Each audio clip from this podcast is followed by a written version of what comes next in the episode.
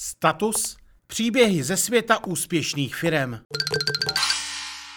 Firma Helcel nábytek sídlí v samém severovýchodním cípu naší země. Dlouhé roky byste počet jejich zaměstnanců spočítali na prstech jedné ruky. Pak ale syn původních majitelů Martin Helcel navrhnul rozjet internetový prodej. Dnes je v Horním Těrlicku obří moderní sklad a více než 60 lidí a 40 tisíc položek v rámci e-shopu. A muž, který má rád dobrodružství, se chystá rozjet svůj biznis v Maďarsku a Rumunsku. Dobrý den, pane Helcle, já jsem moc rád, že jsme si udělali čas, nebo že vy jste si udělal čas na tento rozhovor pro K2, pro status, pro video, rozhovor v rámci a, takového seriálu povídání s osobnostmi, které a, řídí firmy, vedou, vedou firmy. Vy jste poměrně mladý muž, a vedete firmu, která si říká rodinná firma, lpí na nějaké jakoby téhle a, tradici. Jaké to vlastně je eh, vyrůstat s tím, že jednoho dne pravděpodobně převezmete po rodičích firmu? Dobrý den. A já bych to trošku upravil. Já jsem určitě nevyrůstal v tom, že jednou, jednoho dne převezmu firmu a nicméně to potom eh, nějakým způsobem eh, vyplynulo z té situace. Já jsem se tam angažoval v tom směru, že jsem založil internetový obchod, navázal na zkušenosti rodičů a a to si myslím, že naší firmu posunulo. Ale přece jen vlastně jakoby vyrůstáte v prostředí, ve kterém rodiče, kteří jsou majitelé firmy, tak skutečně jako musí řešit na denní bázi i doma, i, i, i, v, i v práci v podstatě to, jak firmu rozvíjet, jak ji posunovat, což vlastně ve vás musí nějakým způsobem rezonovat. Jo? Tak, jak, jakým způsobem vlastně, když si vzpomenete, jakoby vrátíte do dětství, tak jakým způsobem třeba rodiče řešili firmu, tahali si hodně uh, těch pracovních starostí domů nebo se snažili oddělovat práci a rodinný život. No, ono vzhledem k tomu, že rodiče pracovali spolu ve firmě nebo spolu vlastnili firmu a, a na začátku neměli úplně moc zaměstnanců, takže, takže ta práce byla asi 24 lomeno 7 a včetně toho doma, takže, takže jsem to měl naposloucháno samozřejmě. Když se dostanu vlastně k tomu internetovému prodeji, který vy tady jste hodně zmínil, tak o, o jaké vlastně zázemí studijní, osobní jste se tehdy mohl opřít? V podstatě taková hlavní, hlavní věc, která nám na začátku pomohla, nebo mě osobně v, tom, v té tvorbě internetového obchodu, byly kontakty na naše dodavatele. A s některými jsme stále v kontaktu a bylo to to hlavní, na čem jsme mohli stavět. Když vlastně vezmu těch 30 let, nebo řekněme nějakých 31 let od začátku firmy, tak to vlastně máte skutečně pestrou historii, kdy na začátku nebyl internet, do jisté míry neexistovala globalizace, do jisté míry všechno probíhalo v rámci nějakého regionu, obecně i post socialistická éra, začátky podnikání, najednou velká globální konkurence, prostě levní azijští výrobci, určitě jako spousta, spousta změn. Cítíte vy dnes, že se i pod vlivem nějakých, jako řekněme, okolností geopolitických ta situace zase obrací, že třeba jakoby ty lokálnější, regionálnější a, firmy mají nějakou výhodu v tuhle chvíli? Uh, byl bych tomu rád, ale úplně si to nemyslím, že by to tak mhm. aktuálně bylo a lidé si zvykli na to, že neřeší, odkud uh, nějaký konkrétní produkt nakupují. V podstatě si myslím, že i z hlediska té logistiky je to trošičku nesmysl, proč já jako Ostravák bych měl nakupovat zboží někde z Prahy a naopak, když to hmm. zboží ten prodejce má úplně stejné v tom svém skladu, v tom místě bydliště. Nicméně ten zákazník to neřeší a my necítíme, že by k tomu docházela nějaká změna. Když vy jste nastupoval do té společnosti, tak jste říkal, uh, Tehdy jsme malinko stáli na jakémsi rozcestí. Ty výsledky nebyly úplně příznivé a do jisté míry nás ten internetový prodej pomohl znovu dostat do sedla a znovu, znovu nakopnout. Tak jaké kroky jste tehdy dělal a jak vlastně těžké je bylo prosazovat? My v podstatě jsme byli v bodě, kdy tady do republiky vstupovaly velké zahraniční řetězce a, s nábytkem a pro nás to samozřejmě byla velká konkurence, které jsme neuměli nějakým způsobem konkurovat, ať už cenami, skladovou zásobou, a množstvím sortimentu a tak dále. A, takže za mě v tu dobu byl jediná možnost spustit internetový obchod, který v našem sortimentu v té době téměř neexistoval ten trh. Takže nechci říct, že jsme ho zakládali, samozřejmě internetové obchody tady existovaly, nicméně ten náš segment jako takový nábytek, od toho mě všichni zrazovali s tím, že nábytek se v životě nemůže na internetu prodávat, že je to z logiky věci nesmysl. A, takže to byla taková sázka na nejistotu, nicméně do budoucna se ukázalo, že nám to celkem vyšlo a to bylo to, co asi rozhodlo o, o té budoucnosti firmy. Které kroky tehdejší jste vlastně udělal správně? Jo? Jako co, co vlastně tomu reálně jako pomohlo? Protože já chápu, že i pro mě osobně, když vezmu, tak eh, je jakýmsi komfortem si sednout na židli, na které potom, kterou si potom pořídím domů. A pokud ta, tuhle možnost nemám, tak uh, ano, zkusím někde se podívat na internetu, zkusím dohledávat internet, tak byla to jakási dobr, dobře cílená reklama, nebo bylo to, byla to spolupráce s nějakými jakoby prověřenými internetovými prodejci. Co vlastně zatím stálo? A já si myslím, že taková hlavní výhoda toho internetového obchodu v našem pojetí byla šíře sortimentu. A my jsme zalistovali desítky tisíc položek, které jsme eh, samozřejmě fyzicky skladem neměli, nicméně jsme uměli garantovat nějakou eh, slušnou dobu doručení čím jsme takovým běžným eh, menším kamenným prodejnám konkurovali v té šíři sortimentu, protože tolik položek nebyli schopni samozřejmě vystavit ve svých showroomech, takže to bylo to, co si myslím, že v tu chvíli rozhodovalo, že ten zákazník chodil k nám a měl tu možnost si vybrat z daleko větší nabídky. A když vlastně se podíváte na to, za jak dlouho se ten efekt toho internetového prodeje začal projevovat, kdy třeba dosáhl nějakého poměru, který začal tu situaci zásadně měnit? Řekl bych, že první rok jsme se učili a to vyloženě učili na jednotlivých zakázkách, které opravdu byly eh, v jednotkách měsíčně. A až po roce, kdy jsme si věřili, že to ten smysl do budoucna může mít, tak jsme začali nějakým způsobem investovat dále, hlavně do marketingu a zhruba po tom roce jsme začali růst.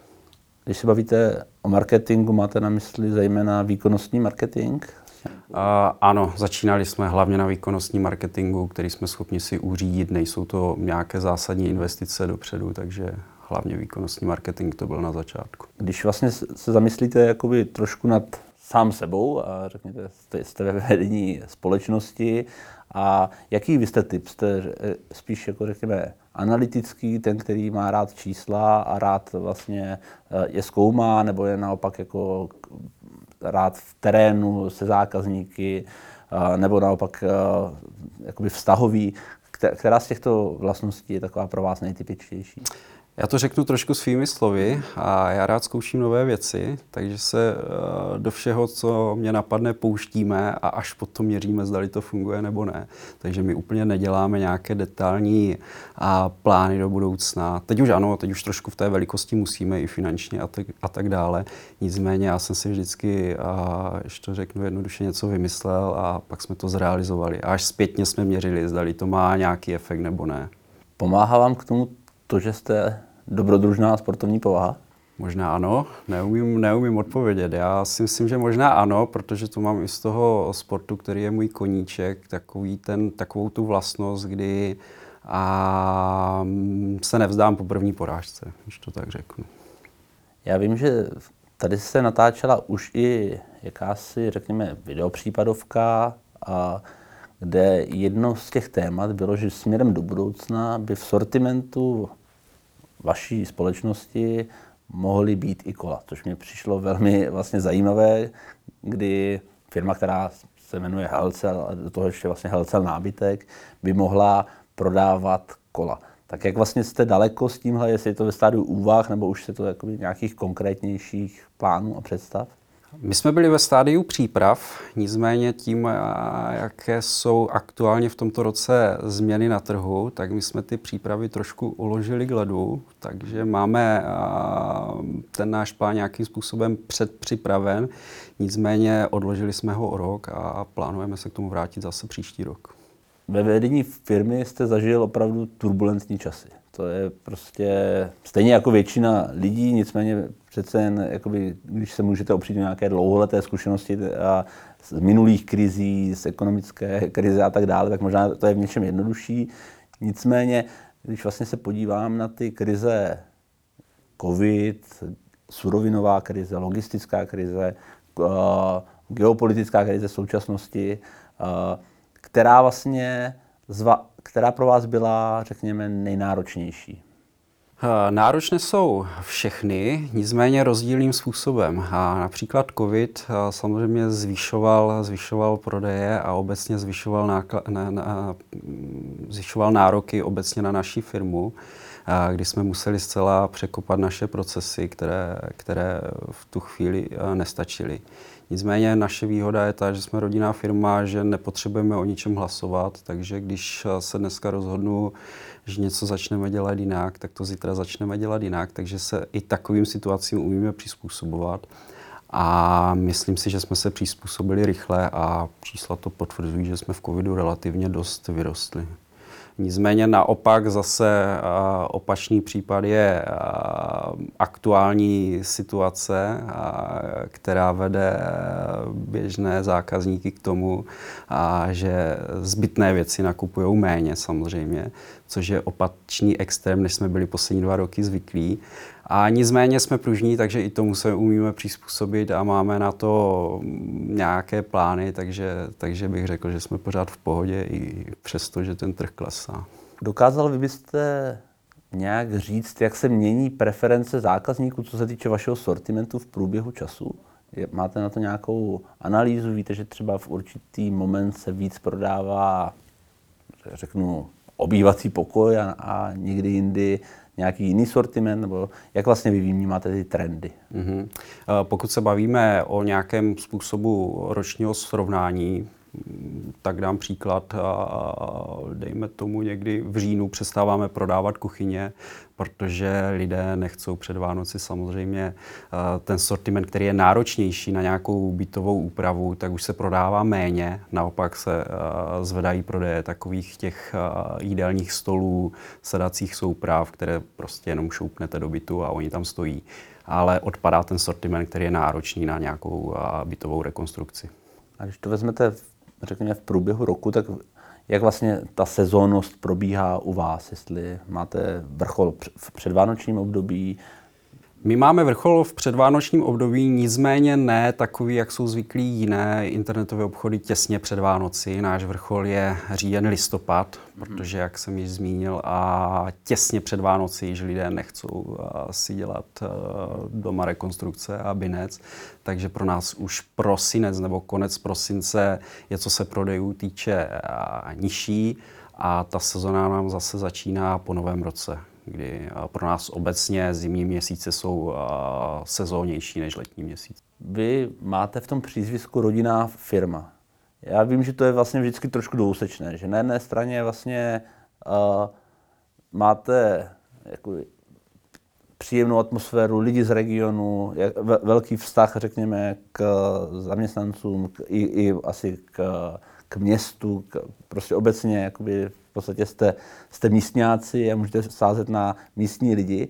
Na druhé straně vlastně to může být i nebezpečné v tom, že pokud prostě chcete udělat nějaké razantnější opatření nebo cokoliv, tak vlastně najednou uh, můžete lehce vzbudit uh, nevoli mezi právě v tom svém regionu. Tak jak vlastně vy vnímáte to, ten status rodinné firmy? Koukáme na to i trošku jinak. Samozřejmě, jak jste zmínil, některé věci ze svého pohledu úplně nechci, nechci v nich být tvrdý, takže některé rozhodnutí třeba se zaměstnanci diskutujeme, není to takové to direktivní řízení, hele, my jsme se ráno rozhodli, že od zítřka budete dělat toto, to úplně si nemyslím, že v naší pozici je správně. Co pro ty vztahy s těmi zaměstnanci děláte, řeknu, na té každodenní bázi nebo i v rámci třeba roku?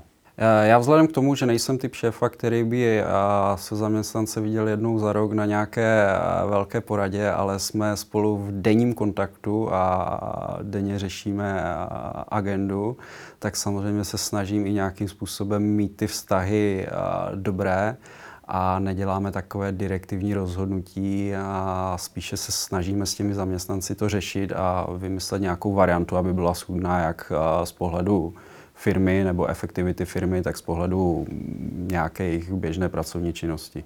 Zeptám se, vaši rodiče jsou ve firmě stále aktivní? Ano. A jak moc vám vlastně mluví do vašich rozhodnutí, nebo jestli skutečně jako stále je to spíš rodinná rada, kde vy máte nakonec to hlavní slovo, nebo jestli je to a, dokážete utlumit prostě jejich představy a prosadit si svoji? Snaží se do toho nemluvit, a jelikož věří tomu, že mladší generace o tom online světě ví více, takže, takže občas se s něčím ozvou, nicméně to není, a že by se snažili to rozhodnutí změnit, ale spíše se ptají, a proč to tak je a proč to tak není a Čas jim samozřejmě vyslechnu a dojdeme k nějaké eh, případné úpravě toho našeho plánu, nicméně a direktivně do toho nemluví. To, to ne. A jak se vlastně dívají, řeknu, takový ti zaměstnanci, kteří jsou tady 20 let, a možná i déle, na to, že vlastně proběhla nějaká změna ve vedení a najednou jim vlastně, řeknu, tak trošku šéfuje jakoby o generaci třeba mladší, mladší člověk. Uh, Toto se v podstatě eh, stalo, nicméně v tak malém měřítku, protože já, když jsem začal, tak eh, rodiče měli eh, tři zaměstnance, takže my jsme se znali, tam to proběhlo úplně v pohodě a všichni další kolegové potom přibývali až v čase, kdy jsem je najímal já, takže tam ten problém nebyl. My jsme tady ve velmi moderních prostorách, kancelářích, velký sklad, skutečně tady tohle, takže to, tam je jasné, že vlastně ta firma musela projít velkými investicemi v posledních letech. Jak to vlastně vidíte směrem do budoucna? jste teď jakoby ve svém spokojení, máte všechno vlastně to, co potřebujete, nebo ta situace je tak turbulentní, že možná budete muset přemýšlet o dalších, řekněme, větších investicích? Aktuálně je to pro nás dostačující. Jsme spokojení, nicméně věříme tomu, že se zase vrátíme k tomu velmi rychlému růstu v nejbližších letech, takže úplně nesedíme a plánujeme dále. Máme naplánovány další investice, mimo jiné stavbu dalšího skladu, protože tady v místě našeho sídla máme další pozemky, takže pracujeme na projektech a máme to určitě do budoucna v plánu. Když jsem sem přijížděl, viděl jsem krásné prostředí, prostě Beskidské hory, tady jsem zastavil vyfotit si Těrlickou přehradu a jaké to vlastně je být v Těrlicku, řekněme, je, je to spíš výhodou ve chvíli, kdy chcete působit na několika trzích, do, dopravní dostupnost asi není špatná, blízko dálnice, vlastně kousek k velkým centrum v Polsku. Na druhou stranu vlastně v rámci České republiky jako skutečně jakoby těžiště je, je jinde a vy, vy máte možná k některým zákazníkům logisticky daleko. Tak jak vy to vnímáte, tuhle situaci? Tím, že my část našeho obratu aktuálně 35% realizujeme na Slovensku, tak pro nás ta poloha je relativně dobrá, protože to máme na všechny strany na půl cesty, bych řekl. A další naše, náš rozvoj plánujeme směrem Maďarsko, Rumunsko a tak dále, takže si myslím, že ta pozice z našeho pohledu není špatná. A nicméně logisticky ano, samozřejmě je pro nás dražší zasouvat Čechy což pro nás není úplně aktuálně ideální varianta. Nicméně máme nějaké plány do budoucna nějakého menšího skladu také v Čechách, abychom si uměli rozprostřít ty náklady. A nicméně si nemyslím, že ta pozice nás nějakým způsobem omezuje. Si vezměte vlastně ten e-shopový prodej, nebo ten, řekněme, internetový prodej. A když působíte na Slovensku, případně budete chtít otevřít trhy v Maďarsku, v Rumunsku, kolik procent vlastně můžete využít zkušeností z českého trhu nebo z původního trhu a kolik, řekněme, nových věcí se musíte vždy naučit? Dobrá otázka, nicméně na ní nemám zatím odpověď, protože my jsme jedinou expanzi dělali na Slovensko, které je našemu trhu ale velmi podobné, takže tam jsme nemuseli řešit nějaké překážky v tom smyslu, že by ten trh byl extrémně jiný a pouze využili ty znalosti a zkušenosti, které máme a v podstatě tam biznis tam děláme úplně stejně jako v České republice. A nicméně aktuálně dokončujeme expanzi na Maďarsko a tam už vidíme, že ty rozdíly jsou a uvidíme, jak se s tím poperem. Tak budu vám samozřejmě držet pěstě, aby to bylo úspěšné. Nicméně vlastně ta zkušenost asi potom, řeknu, minimálně v různých nástrojích, co se týče prostě online marketingu, už je dneska poměrně, poměrně podobná a dá se tak nějak jakoby predikovat a dokonce do jisté míry i uřídit odtud. Je to tak, že chcete vlastně tyhle věci vyřídit z Těrlicka, nebo potažmo z České republiky? Nebo... Ano, ano. Všechno, všechno budeme řešit tady in-house z Těrlicka. Nebudeme mít žádné prostory nebo kanceláře nebo sklady a nikde jinde. Zatím toto neplánujeme. Když vlastně řeknu, máte tady skutečně jako sklad, logistiku, a která data vy vlastně jako řeknu sbíráte, která monitorujete, která vás vlastně zajímají, na kterých řeknu, když bych mohl vybrat, když byste mohl říct třeba pět informací, které vás v rámci dne zajímají primárně z takového toho běžného chodu, které by to byly? Uh, Nás samozřejmě evidujeme hlavní číslo, které pro nás je zásadní v tom dní, tak je denní tržba, kterou si porovnáváme s minulými obdobími a je pro nás stěžení a snažíme se samozřejmě, aby byla co nejlepší. A potom evidujeme už takové ty klasické provozní věci a jako rychlost expedice, vratkovost, počet reklamací na počet vyexpedovaných zakázek. A to jsou takové ty hlavní čísla, kterými denně žijeme. Já vím, že ta vaše spolupráce s K2 je poměrně čerstvá, která vlastně, které klíčové ukazatele a klíčové metriky jste vlastně vy zadali K2, které, které vás, jakoby řekněme, enormně zajímají, které chcete vlastně, v jakých oblastech se chcete primárně posouvat? Pro nás při volbě nového softwaru od K2 byly stěžení dvě věci. První, asi ta hlavnější, byla řízený sklad, Mm-hmm. jsme potřebovali opravdu tu logistiku a tak zefektivnit, aby, aby byla opravdu na skvělé úrovni, protože už nám to rostlo trošičku přes hlavu. Což si myslím, že se povedlo, protože i ten nár, ty nároky na jednotlivé zaměstnance jsou mnohem menší díky novému softwaru. A druhou věcí, které jsme po novém softwaru požadovali, a byla zjednodušení a všech ostatních firmních procesů, protože my jsme do doby, než jsme přešli na K2, využívali od účetnictví a logistiky a dalších věcí externí aplikace, které jsme nějakým způsobem se snažili spojovat dohromady a ono nevždy to spojení nějakým způsobem funguje správně takže jsme všechno chtěli mít, v, když to zjednoduším, v jednom balíčku. Když vlastně vezmete sám sebe, jak jste ta generace, která už prostě vyrostla z technologií, a jak vlastně vy využíváte technologie, nebo které technologie vy využíváte, řekněme, i volnočasově, které vás zajímají? Uh, no, myslím si, že technologie, takové ty běžné, jako je mobil a počítač, já využívám až moc. Mm-hmm. Úplně asi se přiznám, že jsem na tom závislý, že neumím ten mobil odložit a, a, a nepoužívat ho tomu mi trošku pomáhá ten sport, že díky němuž sice ten mobil mám u sebe, ale úplně ho nevyužívám, takže a to je takové moje štěstí, kde se chodím odreagovat od jako toho digitálního světa. A nicméně a používám ty běžné technologie, jako, které jsem zmínil. Nemám žádný koníček, který by mě tlačil do nějaké virtuální reality, nebo to, to jde celkem mimo mě. Dám takovou trošku těžkou otázku, nevím, jestli jako vlastně na ní dokážete odpovědět, ale že byste mohli říct třeba tři nějaké typické vlastnosti, které Helcel nábytek od začátku má a které vlastně, který se drží, které jsou takovým, jako řekněme, průvodním znakem, hodnotou té firmy. Tak které by to byly?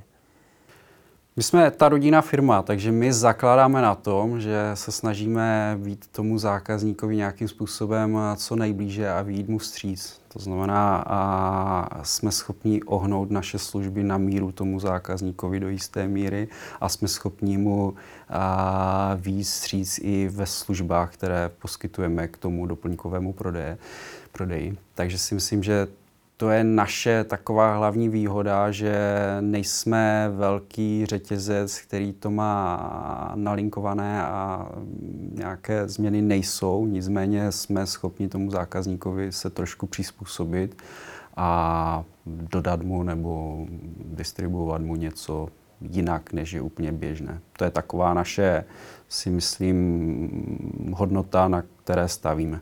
Je to tak, že ten český zákazník se v průběhu let malinko proměnil a k té ceně očekává i nějakou službu, nebo stále je prostě cena klíčovým kritériem, který, které vůbec rozhoduje o tom, jestli v podstatě vstoupí do, nějaké, do nějakého dalšího kroku a teprve potom rozhodují nějaké doplňkové služby. Mm-hmm. A já si myslím, že se to řekl dobře, že u nás uh, je hlavním kritériem zákazníka cena, dostupnost produktu a takové ty běžné věci. A v našem sortimentu to úplně nejde hrát na nějakou věrnost, protože ten zákazník, když si koupí například kuchyni, tak eh, si koupí zase za x dalších let a do té doby na nás asi zapomene, nebo uh, úplně nevím, jestli si na, na nás vzpomene po deseti letech, když bude znovu vybavovat kuchyni. A nicméně ten zákazník eh, v tom našem segmentu věrný není a mm, hledá, hledá tu službu, který prodejce mu ji poskytne nejlepší. Což se týká od ceny přes rychlost doručení, kvalitu zboží a tak dále. Pokud je tedy cena takovým tím klíčovým kritériem, řekněme, při výběru, tak jakým způsobem, řeknu, vy monitorujete konkurenci tak, abyste skutečně jakoby vždycky byli někde v té nabídce tak akorát, abyste vlastně neprodělávali, ale skutečně jako měli v tom ten ideální poměr a cenotvorby. Měříme to, samozřejmě, jsou na to nástroje. Google Analytics to do jisté míry umí trendově zobrazit na jednotlivé kategorie, jak si vedeme cenově, takže to samozřejmě bedlivě sledujeme a využíváme k tomu porovnávače cen. A měříme to i interně a víme, jaká je zhruba prodejnost konkrétní položky v nějakém časovém období a pokud se uh, sníží, tak hledáme příčiny a hledáme i na konkrétní položky jsme schopni dohledat, proč to tomu tak může být v tom období a občas se nám stane, že zjistíme, že uh, konkurence má stejný produkt za lepší cenu, takže potom měníme tu cenotvorbu. Když vlastně jste nastoupil do, řeknu, pozice toho ředitele, klíčového jakoby člověka v té, v té společnosti. A co je vlastně vaším nějakým hnacím motorem? Jo, je to prostě uh, být větší a větší firmo, taková ta, jako řeknu, klasická, nebo je tam jakási ještě třeba jiná motivace, co vás vlastně posouvá, co vás motivuje k tomu vlastně tu firmu řídit a, a měnit? Chtěl bych teď říct asi nějaké vyšší cíle, aby to by vypadalo zajímavě, nicméně je úplně nemám. Je to taková ta, jsou to takové ty běžné věci a snažíme se tu firmu posouvat, aby lépe fungovala, aby rostla. Ono ale v podstatě ten růst asi musí prostě odpovídat těm možnostem té společnosti, jo? že ono tady na jedné straně ten růst je logický, otevírání nových trhů je logické, na druhé straně vlastně ty kapacity neustále tady musí být a ta logistika, sklad a to, tomu všemu musí odpovídat. A, čili a, je tím cílem, řeknu tím nejbližším cílem skutečně jakoby jít do nových trhů a zvyšovat, řekněme, obratově a položkově ty, ty prodeje? Ano, ano, je to cílem a nicméně občas i jsem naštvaný trošku sám na sebe, proč to dělám, protože ono, a každá nová věc stojí spoustu úsilí a nervů, takže si občas říkám, proč jsem nezůstal v tom svém komfortu a vymýšlím něco nového, protože a, nám to přinese vyšší obrat, který ale životně nepotřebujeme, takže sám nad tím někdy přemýšlím. Nicméně já jsem aktivní člověk, takže, takže mě to nedá a pořád to nějakým způsobem vymýšlím něco, kam bychom to mohli dále posunout. Kolik času vy trávíte prací a přemýšlením o práci, řekněme, denně? Neumím to úplně oddělit, protože a, mobil nosím pořád v kapse, takže já neumím úplně oddělit ten pracovní a nepracovní život. A řekl bych, že v kanceláři jsem 8 hodin průměrně a to ostatní, kdy fyzicky v práci nejsem, ale myšlenkama tam jsem, jsou asi další hodiny, nicméně a já si to úplně nepočítám, nehraju si na nějakou docházku nebo pracovní dobu. Prostě dělám, co si myslím, že je správné a podle toho se chovám. A nicméně si nemyslím, že cokoliv vymyslím v kanceláři, to, je, to se mi neděje. Já to teda většinou e, vymyslím při sportu. Takže když půjdu na dvě hodiny na kole, tak sice fyzicky v práci nejsem, ale myslím si, že myšlenky si utřídím daleko lépe, než kdybych 8 hodin seděl v kanceláři. A jste v tom, řekněme, takový spíš jako přemýšlivý sám jakoby v detailech v analýze té firmy, nebo hledáte třeba inspirace v knihách, v podcastech, eh, ve videích, v nějakých, řekněme, eh, vzorech.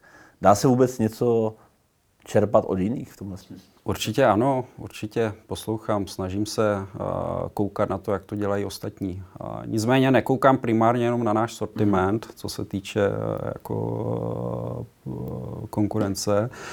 Koukám na jiné segmenty, které jsou trošku popředu než, než náš sortiment a čerpám z toho inspiraci samozřejmě.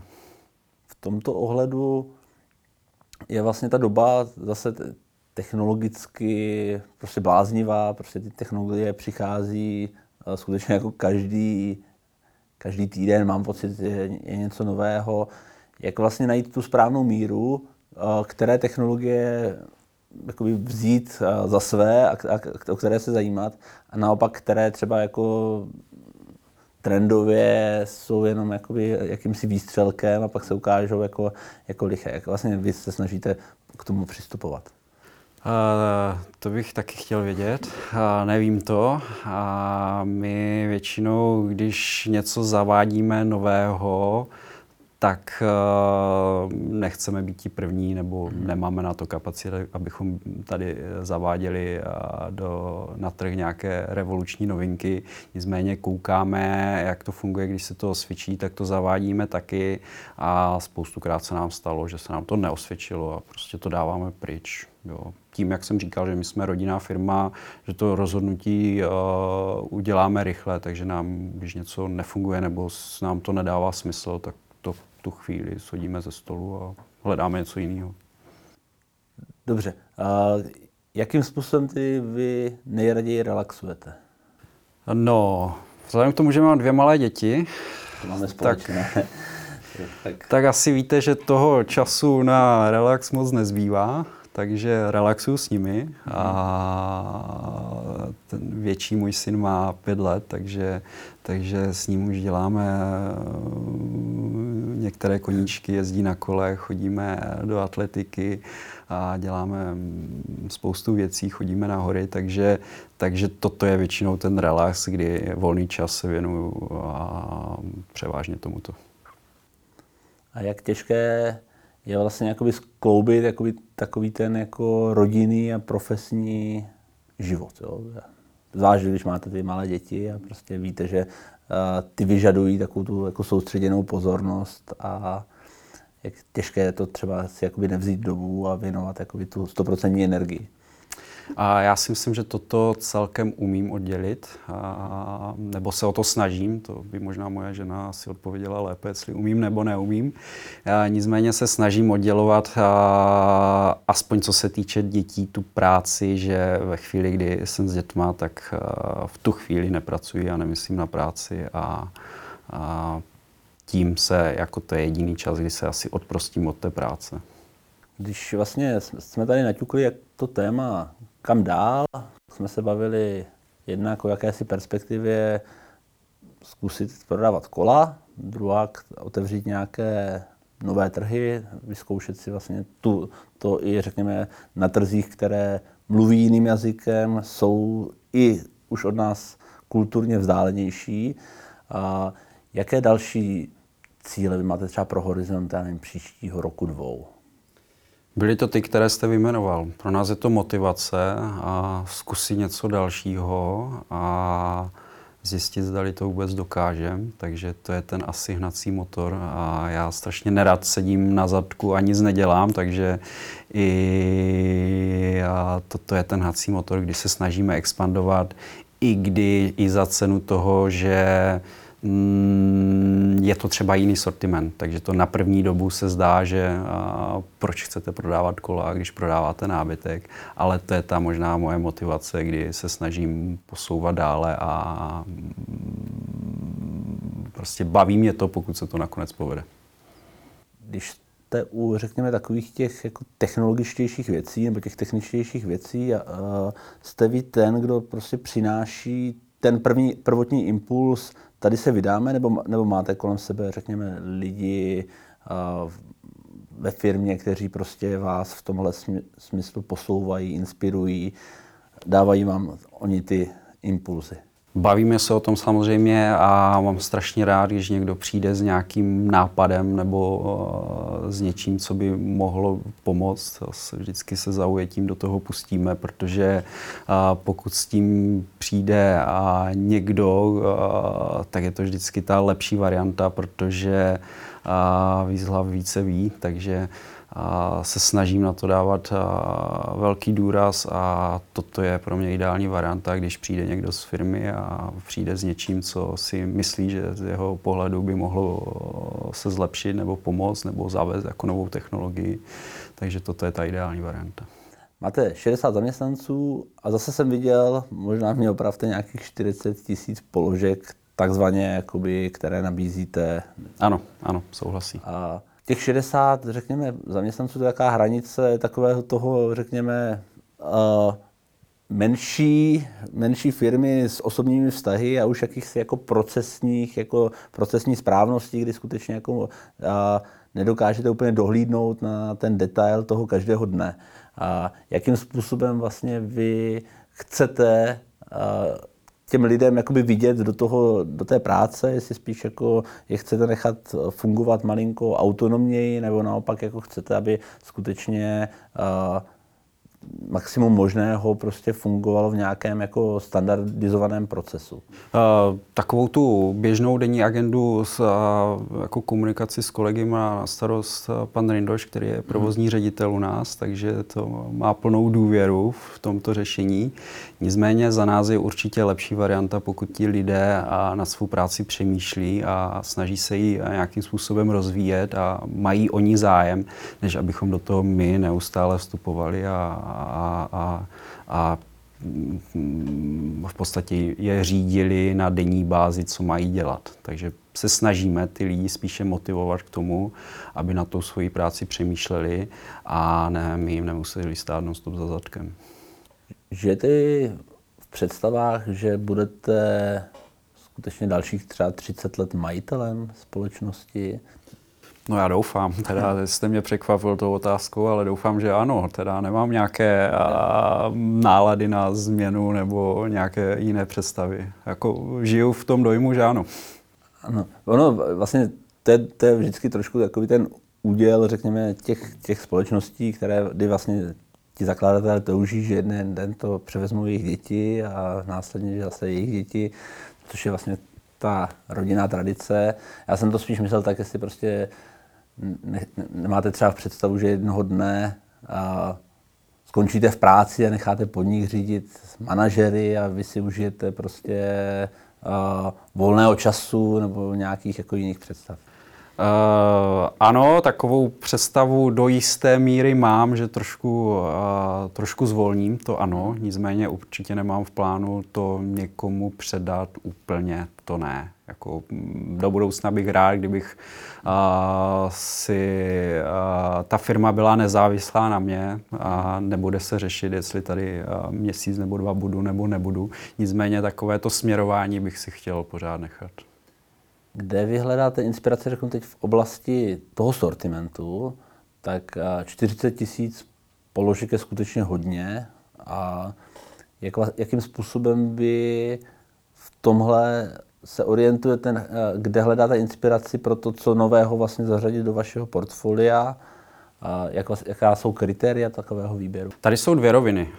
První je rozšířování sortimentu o nové kategorie, což aktuálně děláme, nebo myslím si, že to děláme stále.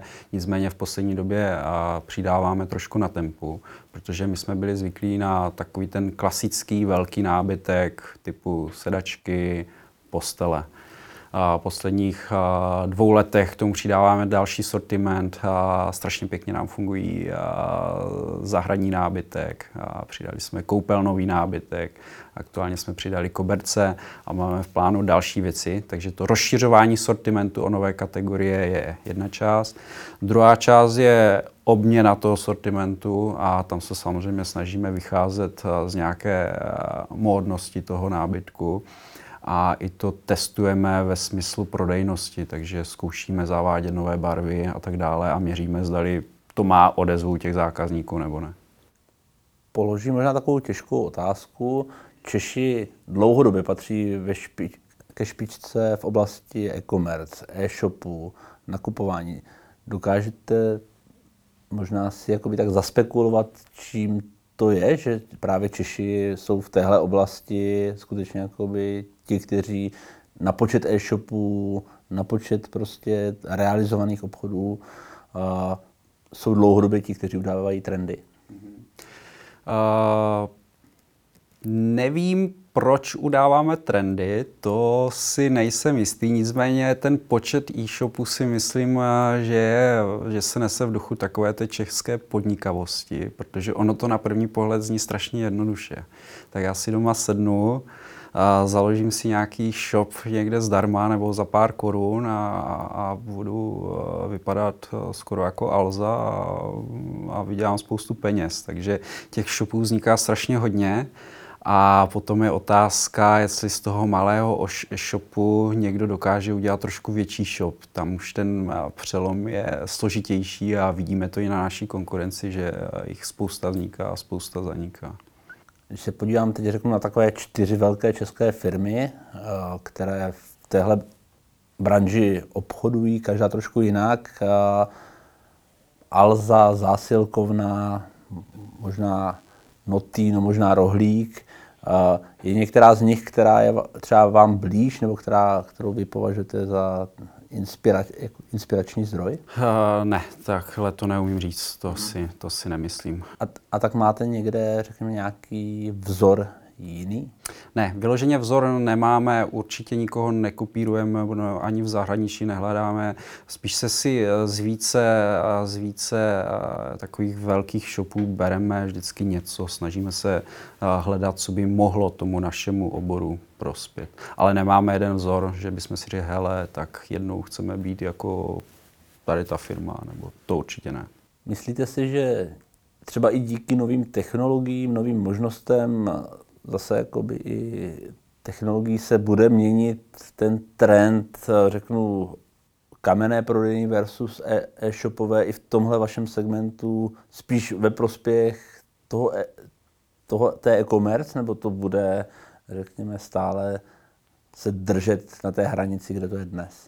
Já si myslím, že ta hranice se ještě posune, nicméně nevěřím tomu, že v našem sortimentu ta hranice se bude posouvat do uh, vysokých čísel a pořád si myslím, že uh, minimálně 50% těch prodejů bude realizováno v běžných obchodech, protože ten sortiment je tak specifický a že ho prostě online a tak dobře tomu zákazníkovi nejste schopni předvést. A tady se bavím o typech nábytku, jako jsou postele, sedačky. Některý sortiment samozřejmě si myslím, že bude pořád online růst, protože si ho nepotřebujete, jak se říká, osahat, jako jsou, hmm. já nevím, kuchyně nebo komody nebo skříně. K tomu vám stačí dobrý obrázek, ale madraci přes internet samozřejmě nakoupíte, ale nevyzkoušíte. Automobilky tohle dohánějí do jakýchsi krajností. Samozřejmě, že se vám snaží ten model vizualizovat, vyměníte barvy, děláte si různé vlastně pokusy.